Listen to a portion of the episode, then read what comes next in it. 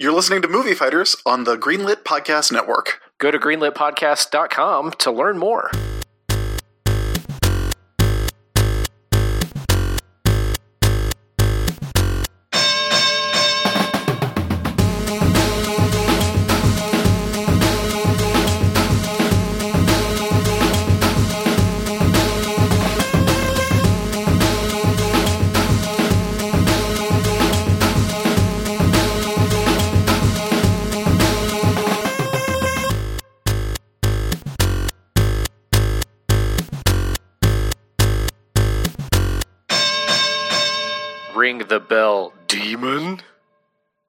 This is Movie Fighters, the show where Chris Sims and I, Matt Wilson, we watch movies and we beat them up.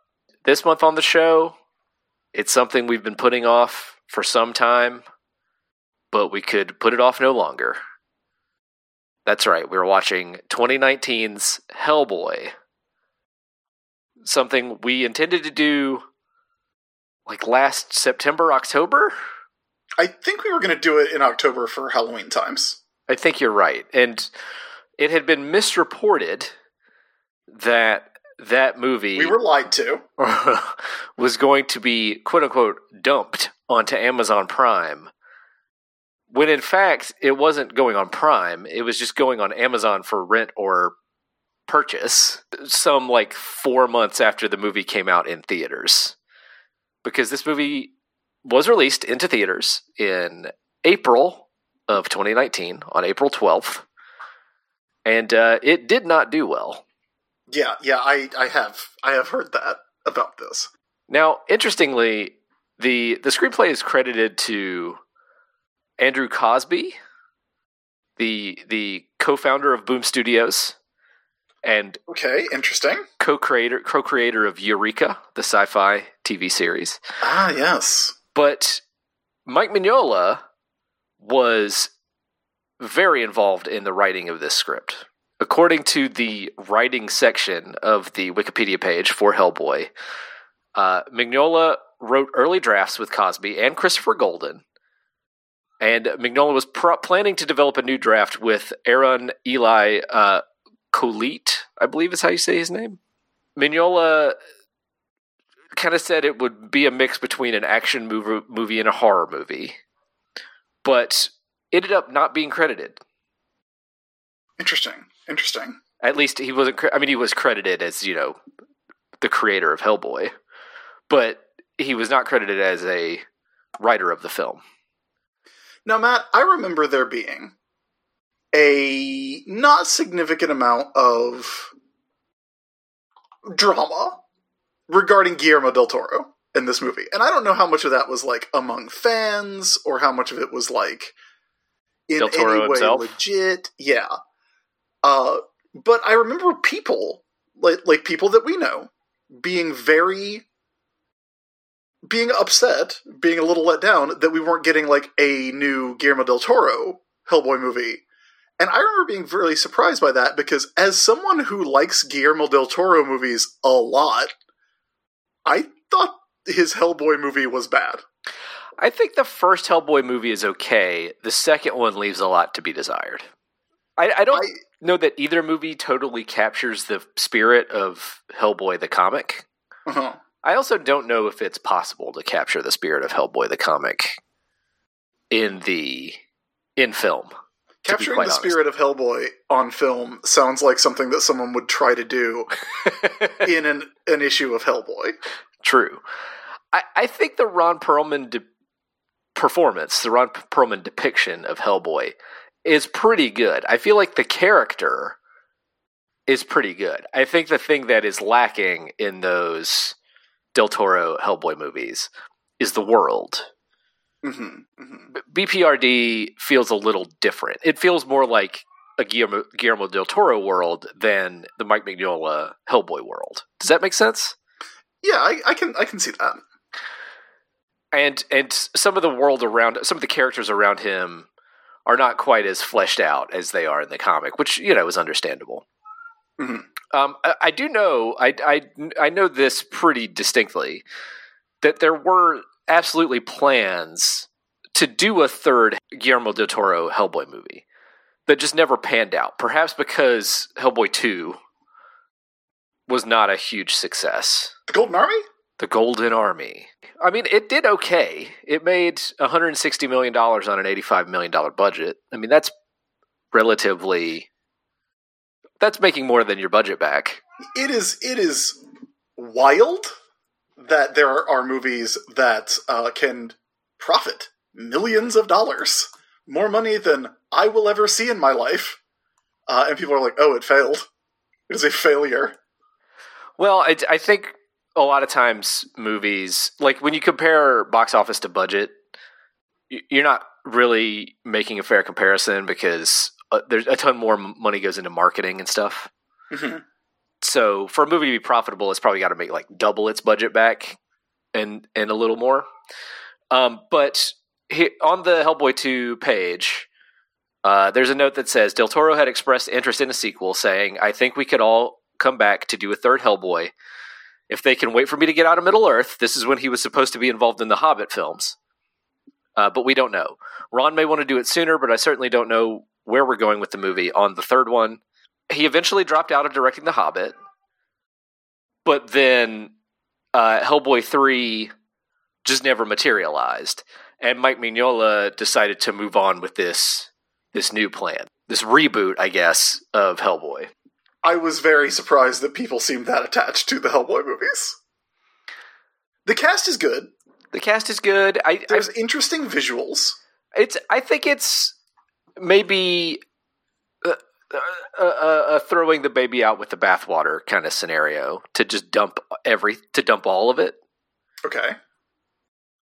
But I, I wasn't like upset when I found out that a new Hellboy was happening with a new cast. I do think, though, based on what I saw from this movie in trailers and stuff, that it appeared in every way to be a clear step down from the Del Toro Hellboy movies. See, I also didn't think it looked that bad. Like okay. there was some stuff in that. Like I, I look, I hate to be the contrarian, Matt. That's a lie. You know that's a lie. Yeah, I do know that's a lie. Uh, but like I I was like, oh, he does. He got a thing with with the crown on his head. That's neat. But that's just, that was neat. That's one visual. Yeah, I thought I thought David Harbour looked good as Hellboy, based on on what I have seen of David Harbour, which is literally just Stranger Things. Sure. I thought he could be a good Hellboy. I, I feel like Ron Perlman was like maybe born to be Hellboy, but I mean that's the thing. Like uh, David Harbour doesn't seem like he would be a bad Hellboy, but Ron Perlman is all, already like perfect for it. Yeah. I, I maybe Ron Perlman. I mean, Ron Perlman has aged fifteen years. He had aged fifteen years between the first Hellboy and the release of this one. You know, maybe he wasn't up to do it again mm-hmm. by 2019, 2018. But like Ron Perlman is so perfect for it. It's but it's not even the look that's the issue. I I thought based on those trailers, and I guess we'll learn for sure when we watch it. I thought from those trailers that the tone felt completely off. The the way Hellboy was portrayed is this like exasperated character who in the we've talked about Hellboy comics a lot on our various shows. And part of the beauty of Hellboy is that he's understated. Yeah, so, no, I will say that that is correct. I he was he was a little too much. He's he seems so like, what's going on? What are we doing? Wow! Like he's he's like yelling a lot. yeah, and I don't why why does he need? He doesn't need to do that. Which um, I like a yelling Hellboy. Like I like uh I like a a Hellboy who gets in a fight and and starts being like, yeah, you like that when he's beating up a, a goddamn Frankenstein gorilla. But that's what that's a Hellboy who's having fun. That's not a Hellboy who's like, I don't know what's happening. Which is is the sense I got the from the, the show in that voice, please. uh, the director of the new Hellboy is a director who I think has made a career of making interesting movies that don't do so well uh, in terms of box office. Uh, it's Neil Marshall, who probably first came to prominence uh, with the movie The Descent, which is actually a great movie. Like a fantastic, like claustrophobic horror movie set in North Carolina. Because uh, they go on a like a spelunking trip in the North Carolina mountains. These these women and they get stuck in the cave, and then weirder shit starts happening. The Descent is an absolutely great movie. If you haven't seen it, you should see it.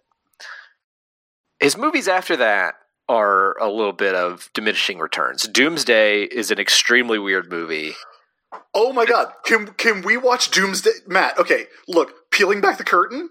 Uh-huh. We were planning on watching Darkman Two: The Return of Durant today but it is no longer on uh, HBO. It is on Starz. No one has Starz. Why would you have Starz? Why would you have Starz? I do think I had Starz for like a year because I forgot to stop paying for it. But that's that's beside the point. We went through so many movies, being like, okay, do we want to watch this? Okay, that's very long. Do you want to watch this? This is maybe too terrible to subject ourselves to. Why have we not watched the movie Doomsday which rules actually. We could put Doomsday in our back pocket. It's it's not streaming anywhere currently, so we'll have to acquire it to watch it. Uh, yeah, if you have not seen Doomsday, Doomsday is uh, a movie that is essentially a zombie apocalypse movie set in Scotland. It's also four different movies it's a wild film. We we can absolutely watch Doomsday. We can go on a little bit of a Neil Marshall run. We can try to watch Doomsday in March. We'll, we'll pencil that one in. Pencil that one in because it is. Oh, Matt, it's so good, and by good I mean very bad, actually. it's nuts. It's a it's, nuts yeah, movie. It's it's completely bananas. It makes no sense uh, there is a plot point that is about how they've like run out of supplies, and yet everyone in this post-apocalyptic Scotland does have a dirt bike that they do dirt bike tricks on. Yes, it's great. Uh, Neil Marshall's next movie was Centurion, which we could watch for the show. Uh, it is a movie no one saw. Uh, it is a 2010. Hey, 300 was popular. Let's make this. Mm movie starring Michael Fassbender and Dominic West. Uh, it's about the disappearance of Romans, the Roman Empire's Ninth Legion in Caledonia. Uh, it it is a movie that made half its budget of twelve million dollars. Thanks. Uh, he had not directed another movie.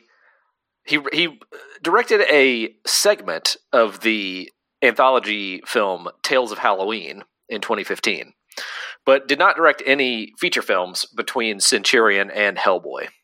Tales of Halloween is maybe about the most generic name you could ask for. Uh, I've seen it. It's not good. Unsurprising. Not, not a good uh, horror anthology film at all. Is it not good because it's not like? Is it not scary? Because you know, if it's, I'll, I'll watch it. It's uh, it's like gory for gory's sake. Okay. I, I, I would say it's uh, extra. It's a movie that's very extra. Okay. Gratuitous. That's the word. Okay. But Neil Marshall, in the meantime, did direct a lot of television. Uh, he directed uh, two episodes of Game of Thrones, Blackwater and The Watchers on the Wall. Oh, Blackwater was good. Blackwater's good. good. Yeah. Uh, he directed two episodes of Black Sails. He directed two episodes of Constantine, or Constantine, I guess. Uh, he directed an episode of Hannibal, which was great. Uh, he directed an episode of Westworld and an, uh, two episodes of Timeless. So he's been working. He's been working in television mostly until before coming back to feature films uh, with Hellboy. But Hellboy was not well received when it came out in April 2019. It, w- it was not well received either by casual audiences or by uh, people who are obsessed with the two page story pancakes. Correct. Uh, it um, it made back forty four point six million dollars of its fifty million dollar budget, doing far worse than Hellboy two did, uh, box office wise. Uh, it was also not received well critically. Uh, it received a seventeen percent on Rotten Tomatoes, uh, with an average rating of three point six six out of ten. Yikes. Yikes!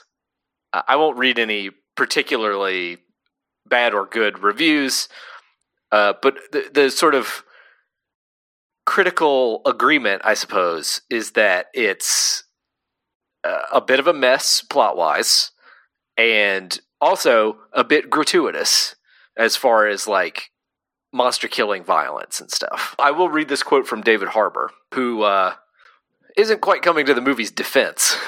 Let's say that. We did our best but there's so many voices that go into these things that they're not always going to work out. I did what I could do, and I feel proud of what I did, but ultimately, I'm not in control in a lot of those things. Shifting blame, let's say. That is not exactly promising. Uh, he also said, uh, most likely there won't be a sequel. No kidding.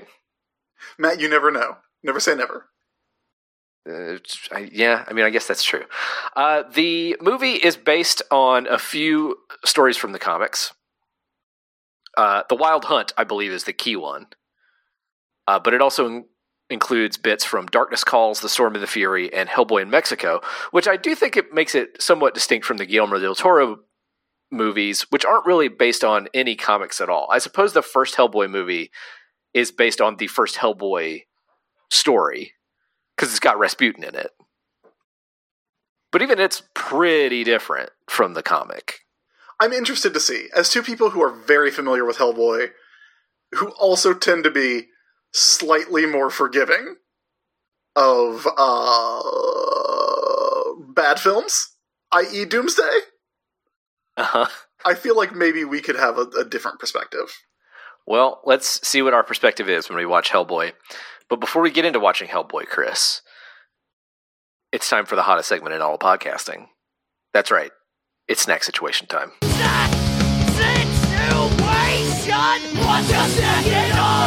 Chris, what are you snacking on for Hellboy? Matt, I have a wealth of snacks. I have perhaps even an embarrassment of snacks in my home right now. You saying you snack rich? I'm snack rich, baby! Finally. Finally. Ri- rich in snacks, as I've always wanted. I have some leftover pizza from my favorite uh, pizza place, Pie Pushers, here in uh, in Durham, North Carolina. I've got that. I've got some Doritos. But I have Doritos on hand. I have pastries from the farmers market. Now, Matt, I am eating a pastry from the farmers market, and I want to tell you, it is a banana pudding croissant. And the way they make this, Matt, is they they take a croissant Yeah. and they just put banana pudding in it. Mm-hmm. It's good. It sounds good. It's it's. I like to consider it to be a fusion of It's- the South and uh, the French, Yeah. as the French it's say. uh, not quite New Orleans, but Yeah. but a fusion of, of Southern and French cuisine. Uh, anyway, I'm very excited about it. Uh, also, I might, if this movie is boring, I might get up and go get some pizza. I, I wouldn't blame you for it. Yeah. Uh, Matt, what are you snacking on? Well, Chris, uh, this is a movie about a demon, right? Mm-hmm. So I'm gonna be a little bad. Matt, you gonna be bad? I'm gonna be a little bad. Actually, I'm not gonna be that bad uh, compared to other times we do this segment, but I am going full chocolate. I have a, a warm hot mug. Well, not piping hot, but warm mug of. Uh, Matt, you're you're giving a lot of qualifiers. I am. It's hot chocolate. I have some hot chocolate. It's the Land O'Lakes, uh, like supreme chocolate, hot chocolate, and I also have uh, a package of double stuff Oreos. That's right. I'm going double stuff. Ooh. Now, Matt, do you consider the double stuff to be the optimal Oreo size? Yes, yes. The double stuff is the optimal amount of Oreo cream. You don't f with uh the mega stuff. Mega stuff too much. Mega stuff, Mega too, much. Okay, mega stuff too much. That makes sense.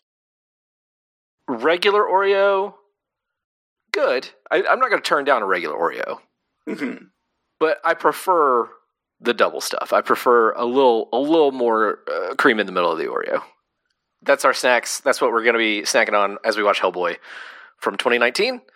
If you would like to watch Hellboy along with us, it is available to rent on any number of streaming services, and you you may do so.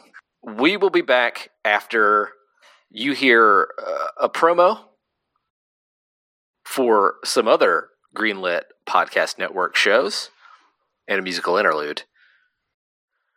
We're going to talk about Hellboy 2019.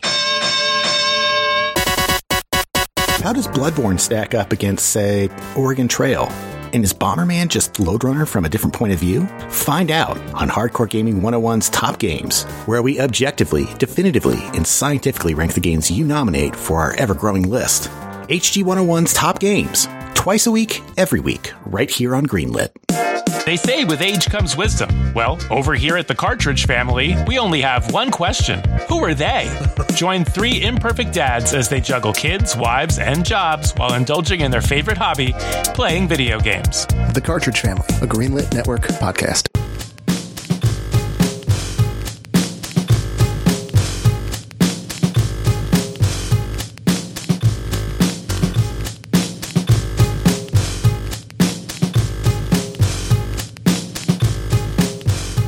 And we are back from watching 2019's Hellboy, which I have some theories about that we'll get to in high points, low points, final thoughts. But Chris, I think it would behoove us to just kind of burn through the events of this movie as quickly as possible. It does roughly follow the events of the Hellboy the Wild Hunt storyline. Does it? Roughly. there are some changes that are quite, quite infuriating, though. So the movie kicks off with a prologue sequence narrated by Ian McShane, who plays Professor Broom in this movie. hmm And we learn about the Blood Queen, who is a figure from the 6th century who unleashes a plague on England. Yeah.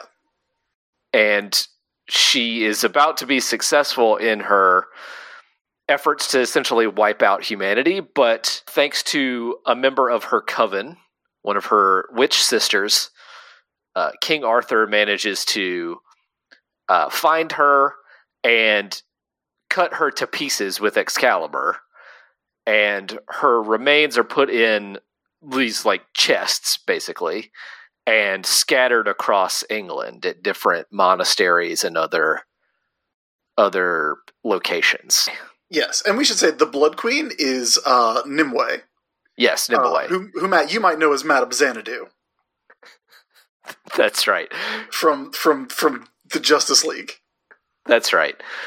You you may also know her as Alice, the lead character of the Resident Evil series of films. We should have done it, Matt.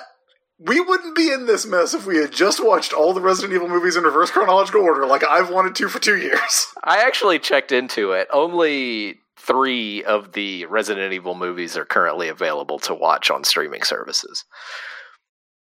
And the most recent one is available to watch nowhere, unfortunately. We could just watch them at random. Anyway, continuing, move on. It's it's uh, Milla Jovovich. Milla Jovovich, yeah. Uh, she is the Blood Queen. There is a very Sam Raimi esque and kind of funny part, even though I don't think it's intended to be funny, part where her head, which is still alive, so she's like yelling at King Arthur about how much this sucks and how she's going to come back, uh, is being put into a box. And it's it's one of a number of Sam Raimi esque moments in the film. It's extremely Sam Raimi esque to the point of me just wishing this was a Sam Raimi movie because then I feel like it would have had things that were memorable in it. Yeah. When sadly a lot of this movie does end up being quite forgettable. Matt, it's like I'm experiencing it for the first time listening to you talk about it right now. so then we cut to the present day in Tijuana, Mexico. Hellboy has been sent by Professor Broom to go find a missing BPRD agent named Esteban Ruiz, who is a professional wrestler, a luchador in Mexico. Uh, and Hellboy goes into the ring to wrestle him, tries to convince him to come back, learns that he is a vampire, and accidentally kills him by impaling him on a ring post. Yeah, you hate to see it. You hate to see it in front of a lot of people. and he is he is recorded online uh, on Twitter is what is specifically stated. Uh, that leads BPRD to Hellboy, uh, who has gone into a drunken stupor in Mexico after accidentally killing Esteban. He is brought back to BPRD in Colorado, and is is not disciplined for killing Esteban really in any way. He tells Professor Broom, Hellboy does, about Esteban's last words being that the end is coming. And Professor Broom then sort of switches gears into telling Hellboy about the Osiris Club, a group in England who has for centuries uh, hunted down giants. Their main deal is every once in a while, giants come back to life in England. There used to be tons of giants in England. Sometimes they come back to life, and the Osiris Club has to hunt them down. In this particular case, they're looking for Hellboy's help. Chris, do you remember why they need Hellboy's help in this case? Absolutely not. There are usually two. This time there are three. Mm, right, right, okay. Yes. Usually there are only a certain number of giants. This time there are more giants. I thought always two there were, Matt. A master and an apprentice. this time there are three. so that is their, let's say, cover story for needing Hellboy to come help them. As they're telling Hellboy about how they need his help, uh, a, a seer who looks a little bit like Storm from the X Men. In that she has white hair and completely white eyes. Yeah. She comes into the room. Her name is Lady Hatton. She's a seer. She comes in and tells Hellboy his own origin story, which apparently he does not know. Some 80 years after it happened. So she explains the whole origin story, which in this movie, we got the origin story in the Del Toro Hellboy movie, but it did not include Lobster Johnson like it does here. Uh, Lobster Johnson shows up and kills a bunch of the Nazis, leading Professor Broom to get Hellboy and take him home. Hellboy goes on the hunt with the Osiris Club, and wouldn't you know it, again, you hate to see it, they turn on him. They stab him a bunch of times. They electrocute him. They almost have him down for the count in a stream. But just as they're about to deliver the killing blow, one of the members of the Osiris Club just gets his head knocked clean off. And we transition to the concurrent story that's happening in the movie, where Gruagach, a pig like demon slash fairy, I think at one point Hellboy refers to him as a fairy. He's he's a pig demon, basically, though. He has been tasked by Baba Yaga at first, and then by Nimue herself later to retrieve all of Nimue's body parts and put her back together. It's a real Castlevania 2. It's very much a Castlevania 2, and like Castlevania 2, it's very flawed. uh, is is getting all the pieces of Nimue. At this point in the movie, he has gotten the head and like her torso and most of her limbs. And we see a scene where she is watching television and uh, makes some very poignant points about how everything has changed. They've just replaced, but it's all the same. They've just replaced the swords and stuff with singing competitions. Yeah. She's like watching, like- reality TV. yeah, she's watching like reality TV and making th- these very salient points about it. Uh-huh. Very much so. Very much so. So Hellboy wakes up. He surprisingly is not dead. He comes to find that even though the Wild Hunt absolutely tricked him into going on this hunt when they intended to kill him, the giants are for real. They're really there. There are three giants. Mhm. And so he has to fight and kill them all. This is the scene where you learn that Hellboy hates eyes. Hellboy, there's a lot of eye trauma. Fredric Wertham would not enjoy this film. He would not. He he stabs one of the giants in the eye. There's another eye thing here. There's a ton of like eye destruction in this movie from this point on. Uh, but he does kill the giants. It is tough on him though. So after he he dispatches the giants, he's about to pass out, and he is approached by Alice Monahan, uh, a uh, I would I would refer to her as the cleric of the party. Yes, very very much so. In a real way. She casts Speak with Dead a number of times Yes. in, in this movie. Alice is a child that Hellboy once saved from Gruagach, in fact. Uh, Alice's parents knew that there was something wrong with their baby. Turned out that their baby had been replaced with Gruagach, and Hellboy had to pull him out of their home, send him scurrying along his way, and force the fairies to bring Alice back to her parents. Yeah, you remember this story from the comics. This this is is this the Iron Shoes? This is the start, I believe. It's it's in the corpse in the Iron Shoes. Uh, so it's either uh, the corpse or the Iron Shoes, and I'm pretty sure it's the Iron Shoes. Okay. I don't know which parts of the movie come from. I know a lot of it comes from Wild Hunt. The part that's from Hellboy in Mexico is very obvious. Oh no, it is the corpse, Matt. It is the corpse, which is one Okay. of the best Hellboy stories. Yeah, okay. I didn't remember that being from the corpse. Yeah.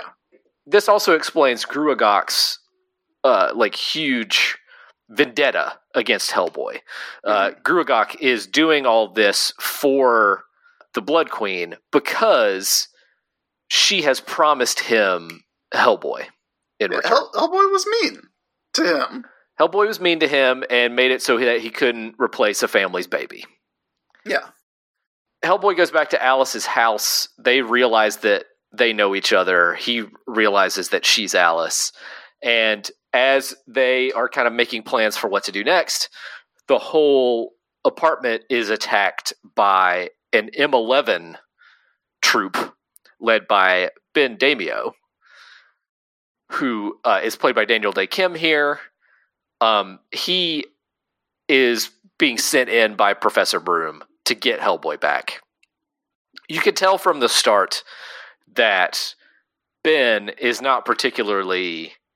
He doesn't trust Hellboy. He doesn't think that Hellboy should be doing what he's doing working for BPRD. And he makes his feelings known pretty quickly. Mhm. It's revealed soon after this that Ben actually is trying to put together a set of ancient materials to kill Hellboy with. That's going to seem important. In fact, it is not. Yeah. Yeah, that's definitely a thing that you think is going to be important, like several things in this movie. And then it's sorry. so sorry. It's not. Hellboy and Professor Broom get into a big argument about his origin story and how he was adopted. Uh, he also doesn't quite think that the plan, because everybody's figured out what's going on with the Blood Queen now, that her body's being reassembled, that her pieces are being stolen from the various holy sites where they were being kept. Uh, there was a scene a little earlier where uh, Hellboy sees a vision of the Blood Queen, and it's clear that she's kind of trying to seduce him. Because one thing we learn is that the Blood Queen, to fully achieve her plan, must also find a king, and she wants Hellboy to be that king. So Professor Broom and Hellboy get into a big argument about whether the Blood Queen might actually be right or not. Why do monsters have to hide in the shadows? Why can't monsters be part of uh, society? And he sort of goes stomping out of uh, BPRD headquarters. He gets on an elevator and tries to go up, but instead the elevator goes down. It goes down real fast, and he finds himself in the realm of Baba Yaga. He's looking at the Baba Yaga's house with chicken legs, and it sets itself down. He goes and talks to Baba Yaga. Baba Yaga has a big feast laid out for him, which anybody who's watching this movie would probably identify as very similar to the scene from Pan's Labyrinth with the feast, which weird to remind everybody of a Guillermo del Toro movie here. Uh, but Baba Yaga basically tells him she can give him Nimue's location if Hellboy gives up one of his eyes. She needs one of his eyes. Because Hellboy, Hellboy took an eye out, and she, because Hellboy hates eyes. He hates them. He cannot stand eyes. He just has no use for eyes. Yeah. Who needs them? Is what Hellboy says. He promises her one of his eyes in return for this information, but he says they didn't actually set a timeline on this deal, so uh, she should have negotiated better. And he do- ends up not actually giving her one of his eyes at this point. Uh, and she tells him where Nimue is. So Ben, Alice, and Hellboy go to Nimue's lo- location, which is at the tree where she was originally cut into pieces by King Arthur. Mhm. Also, on the way there, Ben reveals his origin story, which is a predator. It's it's just it's the movie Predator. He was in a situation like the movie Predator. If you've seen the movie Predator, you know the situation that Ben Daimio was in because it's very similar. The one key difference is that if Arnold Schwarzenegger had been attacked by the predator and then became a predator, that's the one key difference. Yeah. because Ben Daimio gets attacked by like a cat monster, and then he becomes a cat monster. Right. Right. So Nimue has been fully resurrected. She's extracted her blood from that tree where she was dismembered before because that tree absorbed all her blood earlier. And as such, an army of monsters has come to her to her aid. She has resurrected this army of monsters. But Hellboy shoots her in the face where one of her eyes are hanging out because Hellboy don't fuck with eyes. Uh, One of Alice's sisters, uh, Ganeida, is From Akira. from Akira. yeah. Tetsuo Ganeda, you remember. Uh, she is first called into service uh, for Nimue because she betrayed him Nimue before, but she betw- betrays Nimue again, helping Hellboy in this case, sending away the monsters, and Nimue basically just has to escape. And uh, in the process, she attacks Alice uh, with sort of this like I don't know, like a bug creature thing that goes into her skin. It essentially incapacitates Alice completely. And Hellboy asks Ganeida uh, repeatedly, Hey, how can I help Alice? What can I do for my friend? Ganeida tells her about this guy. You may have heard of him. His name's Merlin. They got to traverse some difficult terrain to go to a cave to find Merlin. Uh huh. Merlin, who has been cursed with immortality. So they go find Merlin. Merlin takes the little bug thing out of Alice's face. She's going to be fine. And then he puts Alice and uh, Ben Daimio to sleep to tell Hellboy how he's not just a demon, He's the heir of King Arthur, who uh, one of King Arthur's like descendants uh, is his mother. Uh, she married a demon, uh, and then she gave birth to Hellboy. Hellboy's uh, Anung Un Rama. Y- you know the story. Yeah. You know about Anung Un Rama, aka Hellboy. He's the guy. He's that guy. Merlin says, Hey, since you're King Arthur's descendant, you're technically the King of England. And you can get Excalibur from this rock. I brought Excalibur here. Here it is. Why don't you take it? Hey, hey, hey, be a pal. Take Excalibur. Could you? Could you do it? It it helped me out. It'd really be great if what you could do is take the sword Excalibur. just take the sword Excalibur and go kill the Blood Queen. You know, it would be a big help to me.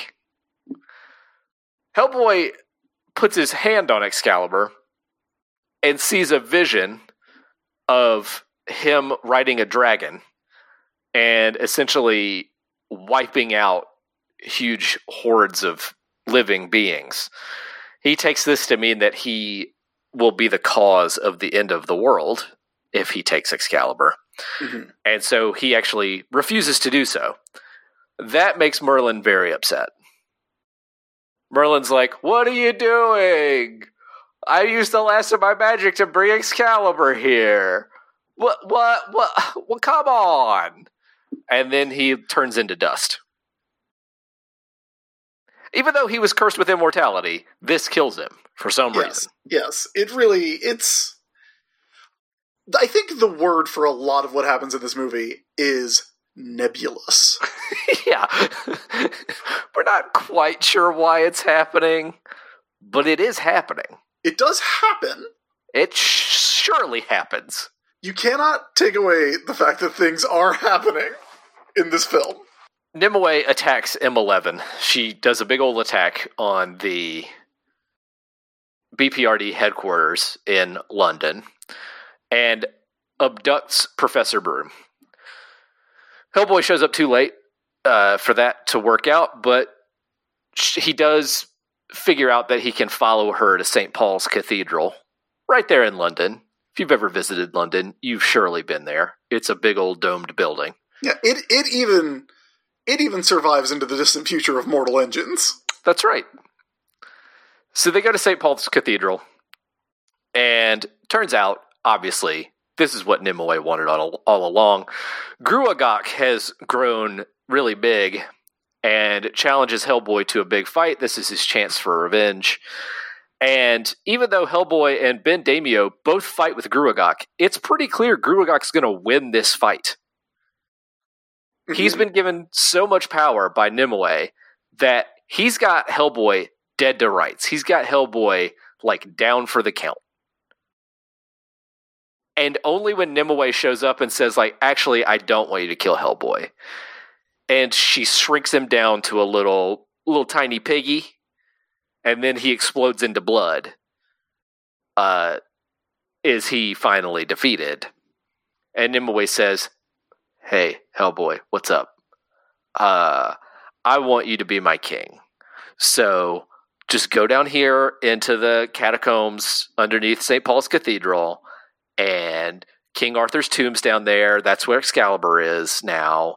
Why don't you take Excalibur, and then we can be, you know, king and queen together, and we can rule, um, you know, uh, uh, basically a world of demons. How's that sound to you? And Hellboy, thr- as he has throughout the movie, is a little conflicted about this. He's not sure how to handle it. Uh, also, oh, she kills Professor Broom as well. Uh, she's got Professor Broom captive. She runs her very sharp fingernail across his neck, uh, slices his his throat open, and he dies. But Alice, who is there, uh, casts uh, Speak with Undead or Speak with Dead again, and uh, Professor Broom and Nimue sort of drag Hellboy in different directions. They uh, have a war of words over his soul. And Hellboy, after hearing what Nimue says and what Professor Broom has to say. Professor Broom finally tells him he loves him. Uh, he cuts Nimue's head off with Excalibur. Yes. Hellboy and Hellboy and Broom say, "Hey, uh, smell you later." Broom goes away, and uh, essentially, Hellboy's all in on BPRD now. So we flash forward to six months later. Hellboy, Ben Daimio, and Alice are now a team working for BPRD. They raid uh, the headquarters of the Oannes Society, which is another cult of dudes, uh, and they find a tank that is clearly Abe Sapien's tank. And we see Abe Sapien's hand go up against the glass. Yeah. And they go, huh, Abe Sapien, wonder what that means. then there's a post credit scene where Hellboy talks to the ghost of Lobster Johnson. And Lobster Johnson says, uh, You've won the battle, but there's still a war to come.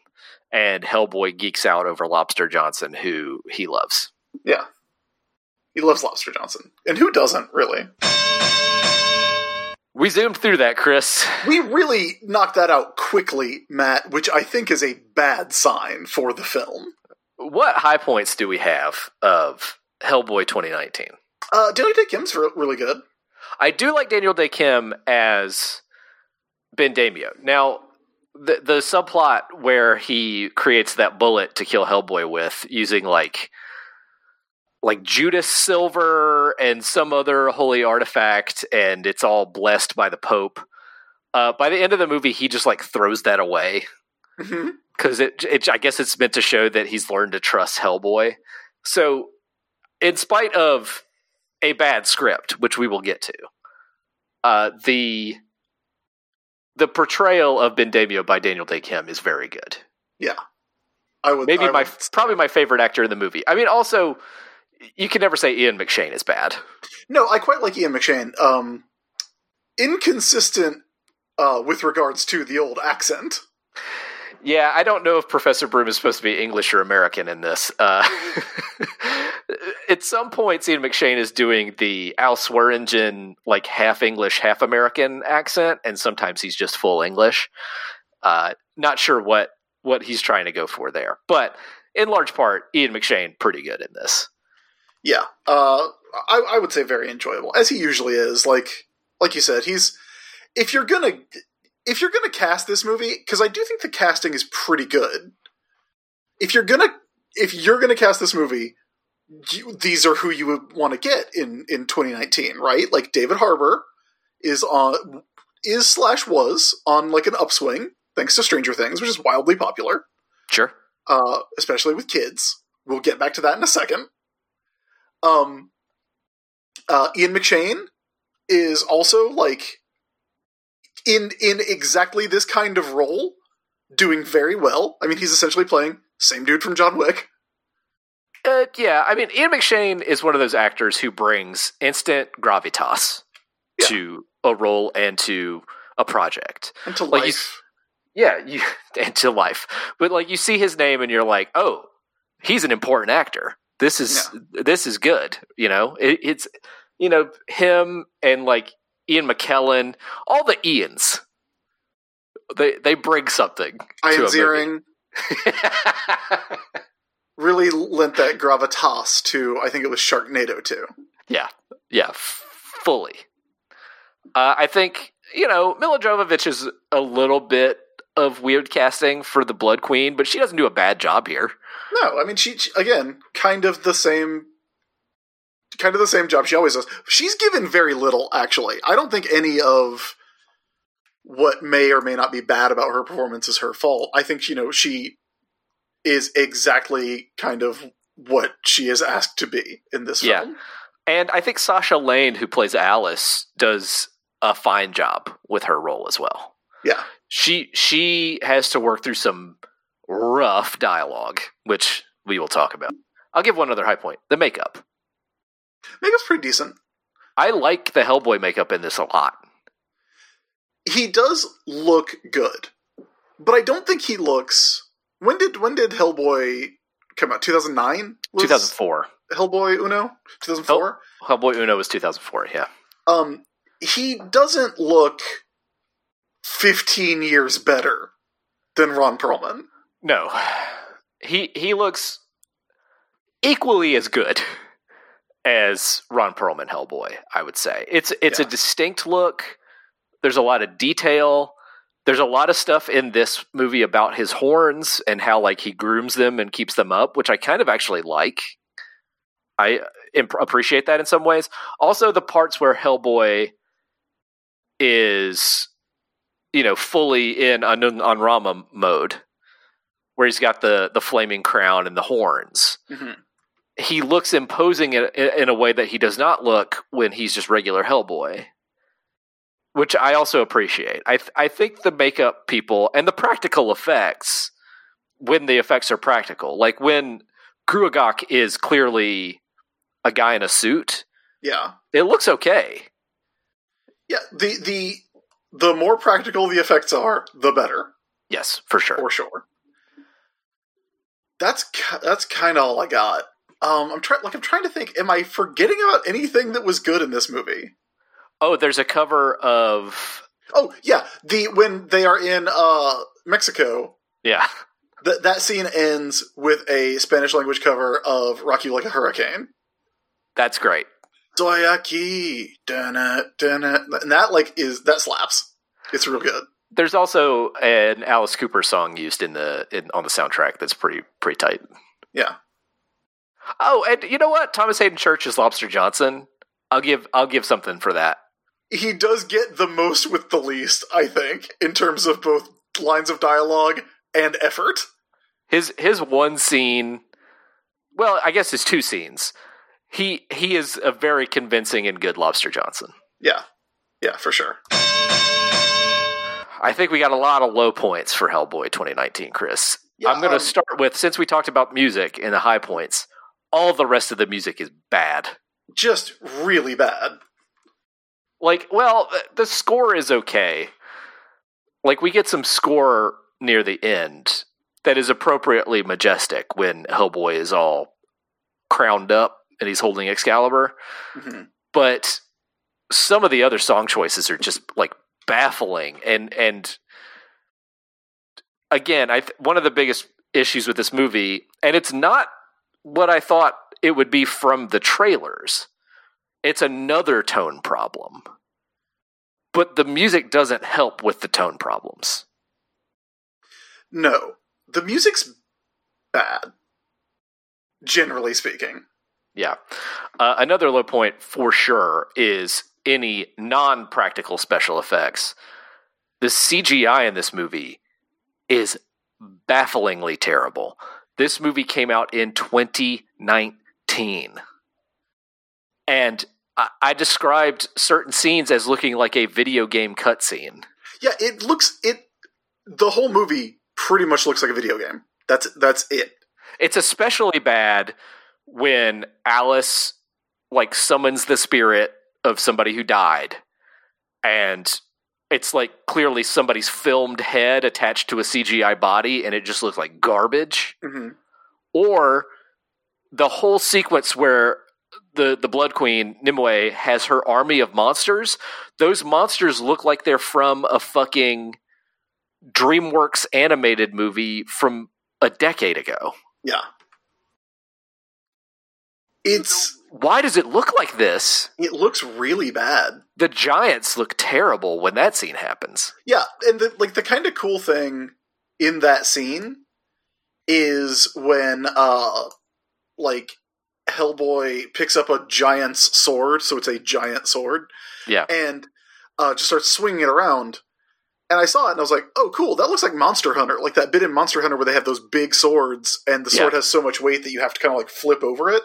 And then I'm like, "That also looks like Monster Hunter because it looks like Monster Hunter." yeah. it's it's video gamey in a in a bad way. Visually, it's also video gamey plot wise. In Yeah. that there are tons of fetch quests. There's a scene where like literally our heroes have to go to a cave to heal a member of their party. Also, there's a hilarious moment after they go to that Merlin cave that's supposed to be like mega remote and they're supposed to have to traverse like the the toughest terrain to get there. I guess there's like a Verizon tower there cuz Ben Daimio gets a a phone call Yeah. as they're it's leaving. text because it's my text tone. It's a text tone, I guess, but like yeah. it's like, oh, they get reception there. That's cool. Uh, the here's here's I think the biggest problem. I don't think David Harbour would have been a bad Hellboy necessarily. Like I think generally, again, if you're gonna cast this movie, these are probably the people you would cast. Uh, unfortunately, the way Hellboy is written, he's dumb as a fucking sack of hammers. Yeah. Like, and I don't really understand why. Hellboy is a full idiot. Well, there is a bit of an explanation in the trivia section of IMDb, Okay. I think. Um, and this is something I said continually throughout the movie. I thought that David Harbour was playing Hellboy as a teenager. He acts like a teenager. He's petulant and rebellious against his dad like a teenager. He's kind of he kind of doesn't think before he acts, right? Mhm. He's kind of moody. He kind of flips out really easily. Well, in the trivia section of IMDb, one of the trivia items is David Harbour described his portrayal of Hellboy as a teenage version of Ron Perlman's Hellboy. Quote, he's younger and tougher and really struggling with the idea of whether or not he's a good person. You called it. You called That's- it, buddy. That's not the Hellboy I want. No, it's not. I don't think it's the Hellboy anybody wants. Why is he a teenager? This is clearly set in 2019 because we see Hellboy break any number of smartphones. Yeah, that's a recurring gag that is not good. He he tries to hit the end call button on his iPhone and because his hands are so strong, he breaks the screen numerous times. Yeah. So he was born during World War II. This takes place in 2019. This is 80 years. He's been around for 80 years. He's been on Earth for 80 years. Why is he still a teenager? Yeah, I don't know. I don't know why he's a teen. And I don't know just- why David Harbour, a extremely grown ass man, Yeah. would play him as a teen either. I mean, I think some of it's in the script, right? Yeah, some Like- of it's in the script. Like he's like weirdly horny for uh Nimue. Yeah. Like at one point, like in what is the most upsetting piece of dialogue, uh, Ian McShane is like, "She got to you with her perky breasts." Yeah. I'm like, "Ooh, can we can we dial that one back?" Well, it's like so Nimue is a big part of the Wild Hunt storyline, and Hellboy does have to stop her with Excalibur in that storyline. Mhm. But the whole idea of Nimue needing a king and that king needing to be Hellboy and Hellboy kind of being horny for her, all of those things are inventions of the movie and they make the story worse. Yeah. Like, why would she need a king? She didn't need it the first time. Uh, I don't know. Like, I don't know. Maybe she was like, "Huh, I got killed by a king, so I, I so I should probably get one of those." I don't know, but it like the movie says repeatedly that the only way for her to achieve, achieve her goals is to have a king. It never says why, and it like the the comic story. She just builds an army, you know, like she doesn't need some king to help her at all in the comic story. Yeah. Why make that change, uh, except to make it a personal thing for Hellboy? You know, Uh huh. that's a very movie esque conflict to create, but it doesn't make the story better. No, it doesn't. like because that's the thing. The story in here is weird and muddled and made up of like a bunch of different Hellboy stories. And I think it's kind of intended to be everything to everyone, right? Like if you like Hellboy, then here is Hellboy. Here he is, your old pal Hellboy. Oh, do you like the the corpse? Then here's a little bit from the corpse. Do you like uh, the Wild Hunt? Oh, the Wild Hunt is happening. It's trying to cram in everything, and the end result is that like it's kind of incoherent in a lot of ways. Yeah, it's it's trying to fix something that's not broken in Yeah. a lot of places because Yeah. these Hellboy stories are good, and it it seems like the initial idea was to make the tone of this more like the kind of dark monster stories from the comics and less of a superhero thing like the Guillermo, Guillermo del Toro movies. So why not just do that? Why Yeah. try to adulterate it? I don't know why. Because I feel like that's also my inherent problem of the Guillermo del Toro one is that it has all the stuff. It's got Liz and Abe and, and Hellboy, and it has like interesting bits like you know Hellboy sleeps in the back of a flatbed truck, which which I thought was an interesting choice. Because in that movie he weighs like eight hundred pounds. Uh-huh. Uh, but like it doesn't feel like Hellboy. You know? Yeah. And this also doesn't really feel like Hellboy because Hellboy's dumb. And and the thing is like a teenage version of Hellboy is is okay, fine. Great idea. There has never been like a Hellboy he goes straight from pancakes to being Hellboy. Right. There's nothing in between. He is always like the kind of world weary Hellboy. And that's the thing that we never get. Like I think you you called it, Matt. Like we never get the the kind of world weary Hellboy, which is the gag of there being this guy who fights all these demons, but he's just like so tired all the time. Yeah, he's he's just had it. Yeah. He just wants to relax, you know. He just wants to go chill out in his uh, underground lair. Yeah, and we don't get that in any form in this. It certainly doesn't come through in the dialogue. There are a handful of lines that do feel like Hellboy, but for the most part, I found the dialogue in this to be very forced and very. It just it did not feel right. In particular, Alice's dialogue is like nails on a chalkboard. It's not good. It is a a adult male screenwriter's attempt to write for the youth. So Alice is like, "Why don't you Google Translate that for me?" There's like a there's like a bit Ugh. where she's like, uh, she's like, oh, we need to make sure that we stop her because I don't want her coming back for the sequel. And I'm like, mm, maybe, ooh, dial that one back. Yeah, it's not. It's I. I guess it's supposed to be self-aware, funny, and it's just. It it just comes off as trying too hard in a lot of places. Yeah, like like Hellboy's exasperated dialogue, which uh, actually there wasn't as much of that in the movie as the trailers made it seem. But it never seems cool. It never seems.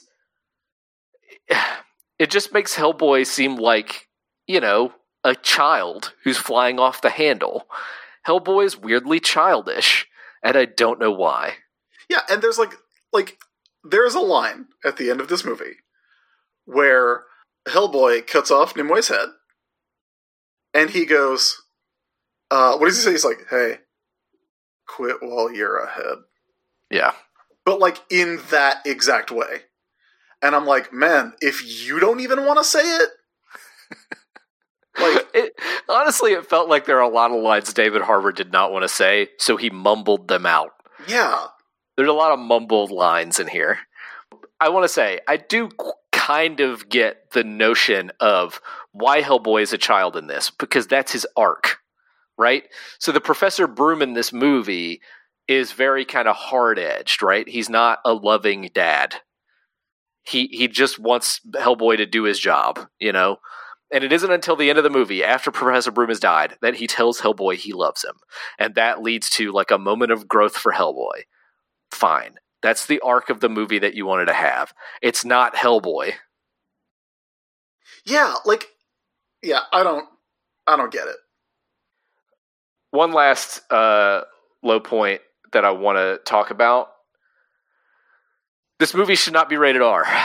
No. I don't understand why it is rated R. I mean, I do understand I mean, I know, why I know it is rated why, R. because there's a ton of cusses. There's a ton of cusses, lots of bodies get dismembered and eyes get poked out, and there's a ton of blood, right? But all of that stuff is totally unnecessary. And there's this weird tonal mix of like R rated violence and language, but also like corny jokes and monsters doing weird dances and like it's like half R, half PG. Yeah, and I feel like the you like Hellboy doesn't have to say say a cuss. Uh, you don't have to say a lot of cusses. You can get away with one f bomb. Well, I, I mean the the comic he didn't say fuck in the comics. Yeah, that's always been my big complaint. Yeah, I know. He'll say son of a bitch, and that might be the worst thing Hellboy says in the comics. Why do we need to make the movie like wh- what does that add to it? Like I don't like obviously I'm not a person who cringes over language, but it just seems weirdly gratuitous for this movie to be R-rated. It's Yeah. people taking the the wrong lessons from Deadpool being successful. It is they're like, exactly people taking the wrong lessons from Deadpool. Like the violence could easily be PG violence because it could be like one percent more slapstick, and then it would be fine, right? Yeah. It's it's it's neither fish nor fowl in a lot of ways. Yeah. It's it's not a gross horror gore fest in total, but it's also not a slapstick cartoon in total. It's some of both and as such you don't it's hard as an audience member to know what to make of the movie. Yeah, it's it's plot wise, it's all over the map. Story wise, it's all over the map. Acting wise, it's kind of all over the map. Tone wise. Uh, tonally, and then also like of this thing of you have a, essentially, and look, Hellboy is the Hellboy comics are, I think, fairly accessible. I wouldn't necessarily say they're all ages books, but if you're 13, I would have sold you a Hellboy book with no problem. yeah, easy. I would have never, I would have not, never once thought that was a bad thing to sell to a 13 year old when I was working at the comic book store. He's also a big red cartoon character who fights monsters. And if you don't want to make like a PG 13 version of that, then, then I feel like you, like, uh, in both a story level and a, uh, like, commercial level, you could, you could just, you could just make Hellboy a big red cartoon character who fights monsters. All right, Chris, let's give some final thoughts about 2019's Hellboy. Uh, I'm really disappointed, Matt, and I didn't anticipate being disappointed. I mean, I did. I I I didn't expect a good movie. I didn't anticipate being I didn't anticipate a good movie. I did not expect to be disappointed in the way this movie was made. Yeah.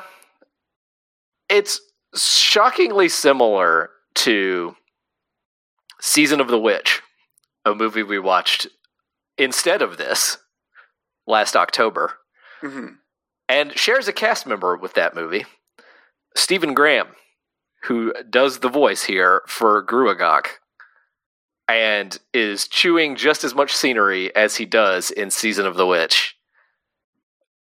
The the similarities between the two movies kind of shocking when you think about it. I do want to talk about some stuff uh, from the the trivia section, some more IMDb trivia stuff about what a mess this movie was behind the scenes Okay. which might explain a bit of how it ended up being such a, a mess of a movie in so many different ways. Uh, let me just read this one Insiders on the film told The Wrap about a series of disagreements that boiled over when the producers decided to replace Marshall's go to cinematographer, Sam McCurdy. Other spats involved rehearsals, star David Harbour, and the design of a tree. Two people familiar with the situation said McCurdy was fired simply for doing what Marshall asked him to do, and that producers Lawrence Gordon and Lloyd Levin were trying to send a message to Marshall that despite the, being the film's director, Marshall was not in charge. An attorney for Levin, Levin said that was not the case. While my client, quote, while my client will not comment on why Sam McCurdy was fired, as that is a private matter, be advised that it was a group decision and it had absolutely nothing to do whatsoever with Mr. Levin supposedly sending any kind of message to Neil Marshall, said the attorney Martin Singer in an email to the Wrap. In the same letter, Singer accused Marshall of encouraging this story. He said that based on the Wrap's questions about the production, the story appeared to be, quote, shaping up as a puff piece for Mr. Marshall while tarnishing Hellboy and my client. Quote, I respectfully, respectfully declined to comment. Uh, that's what Neil Marshall told the Wrap. Here's another one. David Harbour repeatedly walked off set, refusing Marshall's requests for more takes. The producer responded, My client has, or I guess David Harbour's agent maybe, replied, My client has no recollection of that ever happening. To the contrary, David Harbour gave everything he was asked of and more during filming. Here's another one a prolonged dispute over a surreal tree that figures prominently in the film. Neil Marshall wanted a realistic looking asymmetrical tree, but the insider told Lloyd Levin said Lloyd Levin, one of the producers, overruled him, insisting on a symmetrical tree. Then, in post production, the tree became asymmetrical again. Singer disputed any suggestion that Levin, quote, somehow mucked it up in a back and forth tug of war over symmetry versus asymmetry, adding, quote, the design of the tree, like hundreds of other design elements in the movie, went through an exhaustive design and evolution process. Got big big fight about trees. Big fight about trees. Big big old tree fight. Here's a quote from Neil Marshall about the movie being R rated. We've been granted permission to do it R rated, which for me is just like taking the cuffs off. It's like, okay, so now we can just make the movie we want to make.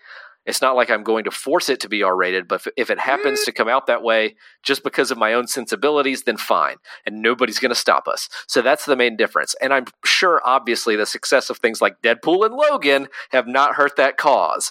Also, when you go back to the original material, it's kind of bloody, so I'm going to embrace that. Well, I mean, like, look, if he would have embraced it, like, you could have either gone 1% less gory or like one million percent more gory. And yeah. again, and done a Sam Raimi. Yeah. But this doesn't do either. The gory parts are fairly gory, but what makes the movie super R rated is all the cusses. Yeah. All the swearses. All the swearses.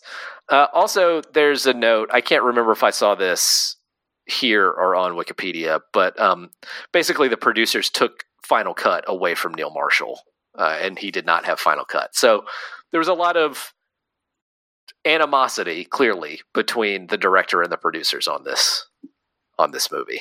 Yeah. Bummer. Big bummer. We'll be back in March. We did we did we do final thoughts? That was final thoughts. Wow, I completely I even missed the transition to final thoughts in our own show, Matt. That's what Hellboy's done to us. Yeah, it's look, it's the the great thing is I am going to have forgotten about this movie in about half an hour. Just don't let me watch it again. Don't okay. be like, oh, there's a Hellboy movie out. We'll be back in March with another episode of Movie Fighters. Hopefully, it'll be a movie we like more than this Hellboy movie. It it could be Doomsday. Could be Doomsday. Could it be. Could, we could have Neil Marshall redemption. Actually, let's let's pencil that in. I think we did earlier. Let's let's try to watch Doomsday in March. Great, I'm stoked.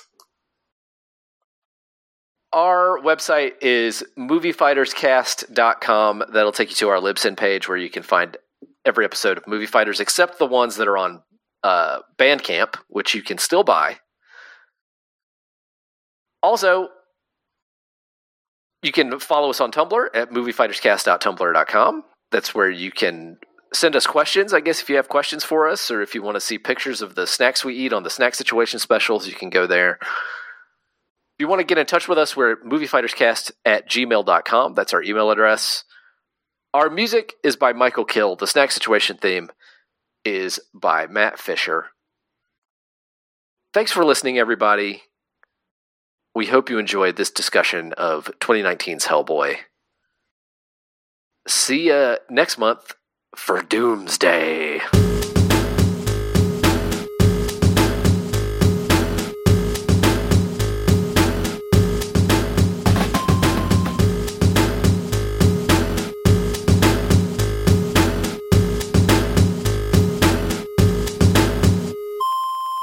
This has been a Kalitos Media production.